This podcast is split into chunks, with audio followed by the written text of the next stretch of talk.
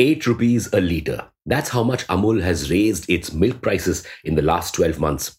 Milk prices, on average, have risen by 12 rupees a litre. Result 4 in 10 families have either reduced milk consumption or stopped buying milk.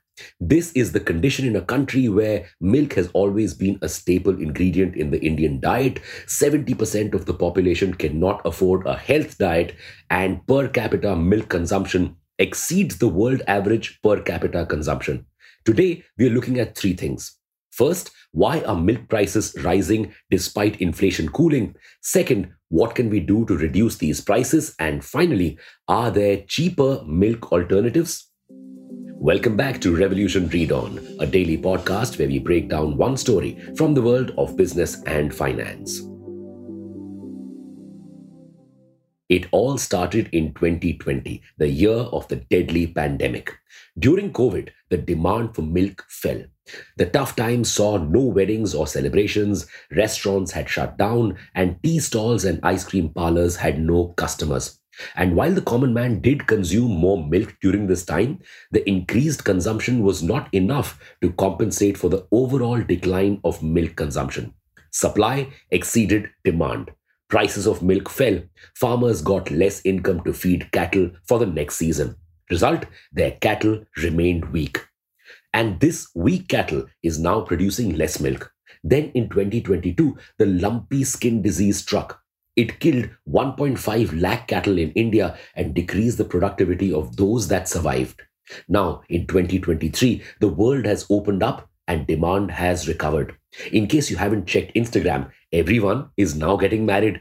More marriages, more celebrations, more restaurants operating at full capacity calls for more milk. This time, demand has exceeded supply. Supply is down to 202.5 MMT in 2022 from 210 MMT in 2021. Result milk prices are boiling. But the low supply alone is not behind the boil in milk prices. Another reason for rise in milk prices high prices of cattle feed. Cattle feed prices have increased by 15 to 20% in the last year. Before we understand the reason behind this, let's understand a cow's diet. Most milk producing cows are fed corn and oil cakes. That's residue left after oil is extracted from crops. Now, corn prices have increased sharply in India because of rising exports and destruction of some crops due to bad weather. Oil cakes are just low in supply. You see, most livestock are fed oil cakes as they are super rich in protein. While our livestock population has grown by 4.8% since 2012, oilseed production has grown only 1.9% because growing other crops is more economically viable for farmers. Again, demand supply mismatch. Result cattle feed is expensive Moreover, the rising prices of oil and natural gas have also made life difficult for the milk industry. This increase has in turn raised costs of plastic packaging, electricity, and transporting milk. And the worst part, this is supposed to be the flush season when dairies have more milk than needed. This milk is then used during the lean summer season when production falls. So, more milk hikes could be ahead.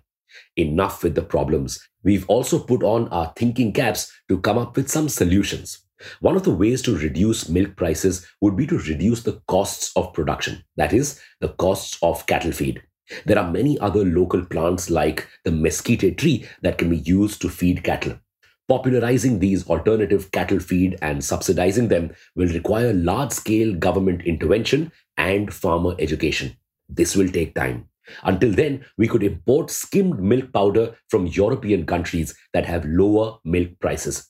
Plus, we need to find cheaper alternatives to milk so that our country and its people don't face nutritional deficiency. One option could be rice milk. Though store bought rice milk can be expensive, around 349 rupees a litre, making rice milk at home can be pocket friendly. Another cheap source of calcium is peanuts and sunflower seeds. But the common public needs to be educated about such affordable nutrition sources. This needs the intervention of municipalities at a local level. What else can be done to solve the problem? Well, we've done our bit. You can do your bit by sharing this piece with your friends. Thank you for listening to this episode. We'll be back with more tomorrow. Until then, read on.